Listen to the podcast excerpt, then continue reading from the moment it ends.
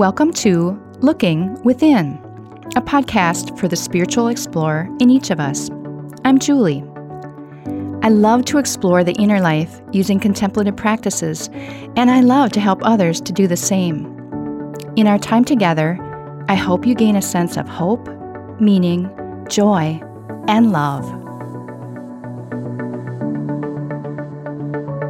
As a Christian spiritual explorer, I hope to offer some thoughts to help you see God's presence and activity in ever expanding ways. As you listen, ponder, and experience the divine, feel free to use the spiritual perspective you are most comfortable with in our practice today. Now, let's begin.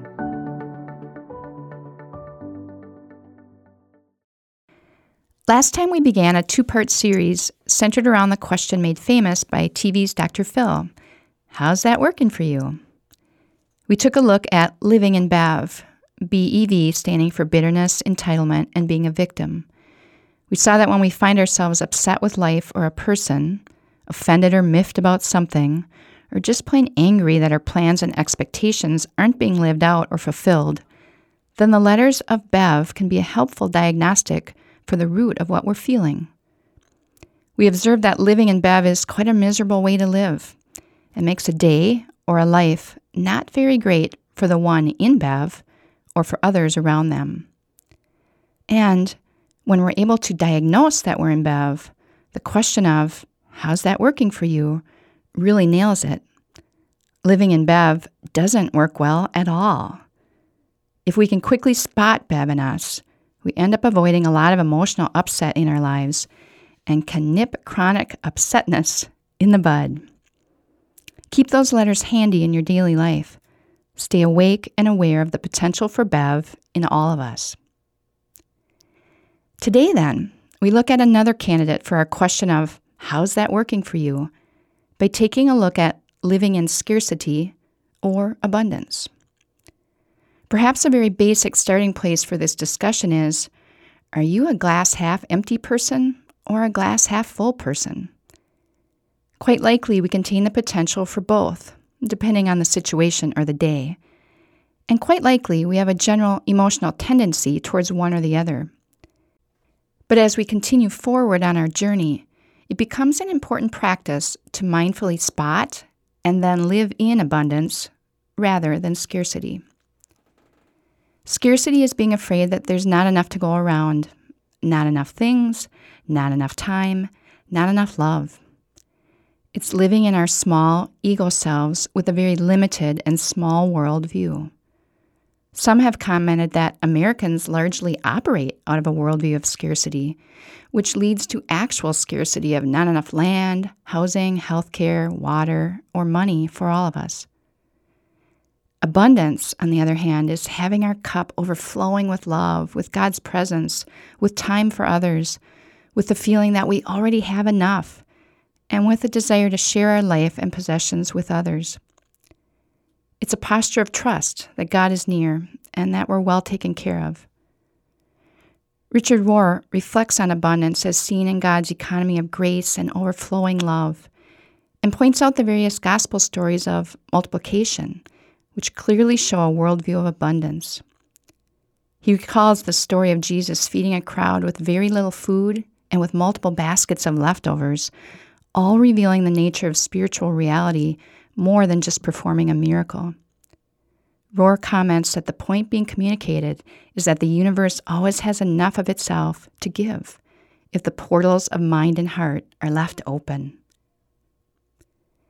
It's almost time for our moments of quiet contemplation, and it's time for a gut check. As you examine your life, think about how you generally view events and circumstances. If you see that your life is generally focused around you and your needs, if you're always seeing the glass half empty, if you're holding back from sharing things with others and the world around you, or if you immediately see the negative about most everything going on in your life or in the world, then you might be living in scarcity. If you think, more often than not, that your view of life mindlessly flips into negativity and scarcity, I'd ask you, how's that working for you? And if it's not working, can you open the portals of your mind and heart to see the abundance of God and the universe all around you? This is not so much a discussion about outer abundance or material prosperity. This is more of an inner attitude, a posture of the heart and mind. We can make changes in how we see things if we so desire. Let's take some time now to ponder this. In this quiet space and time, I'd invite you to gently close your eyes. I'll sound the Tibetan singing bowl, which will call you to look within. As you're listening to the bowl's reverberations, take three deep breaths. Then let your breathing return to normal whenever you'd like. Hear the sound of the bowl now. Let it center you. Let it remind you that God is here with you.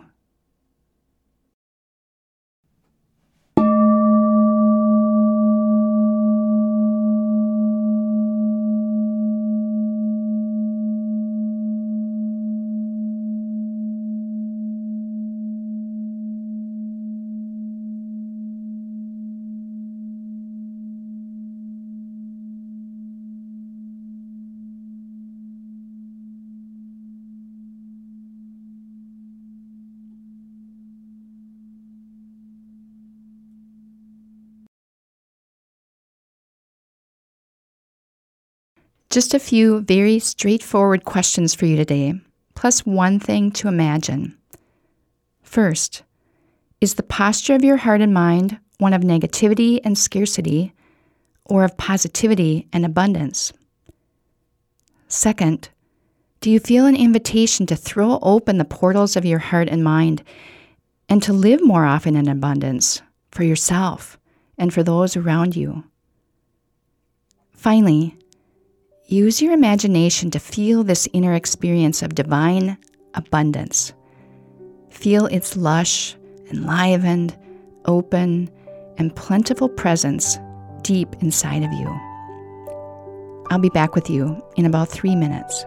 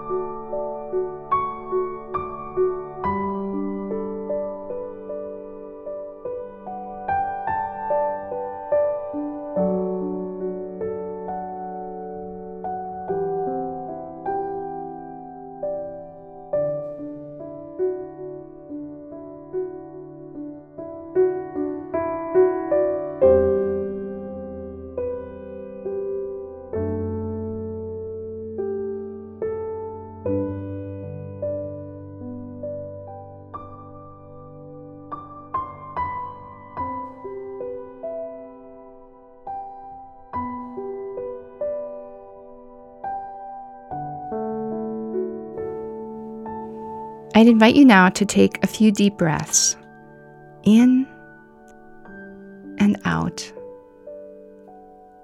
In and out. Let these breaths fill you with strength and energy. Hear me sound the Tibetan singing bowl, and as the sound of the bowl reverberates and slowly dies away, you can gently open your eyes, remaining still for a moment longer.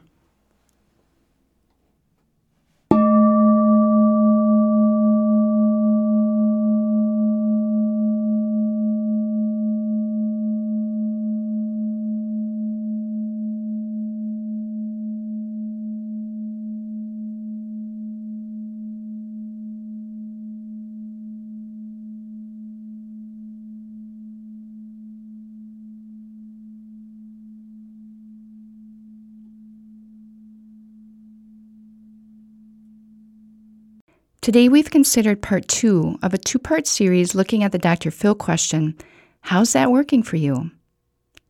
Last week, we considered BEV, bitterness, entitlement, and victimhood.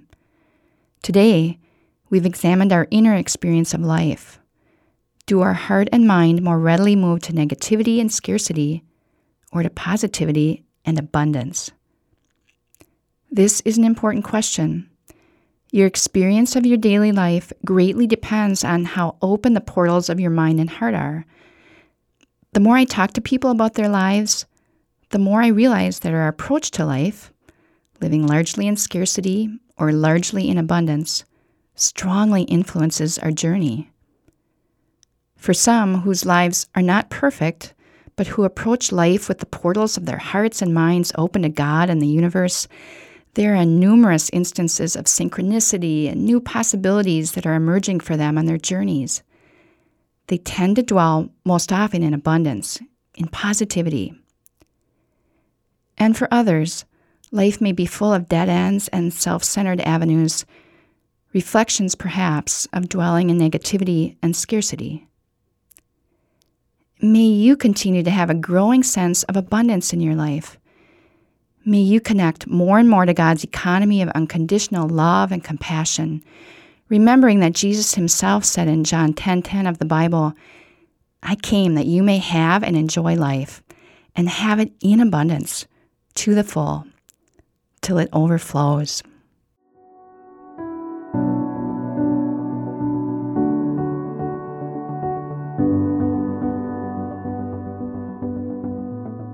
Thank you for making time for your inner self today. Whatever you've discovered and experienced, carry that with you in the coming days. You can find more episodes at our website, Gloria Dei, that's D-E-I, dot com slash looking within podcast, or subscribe through your favorite podcast app. We'll see you next time.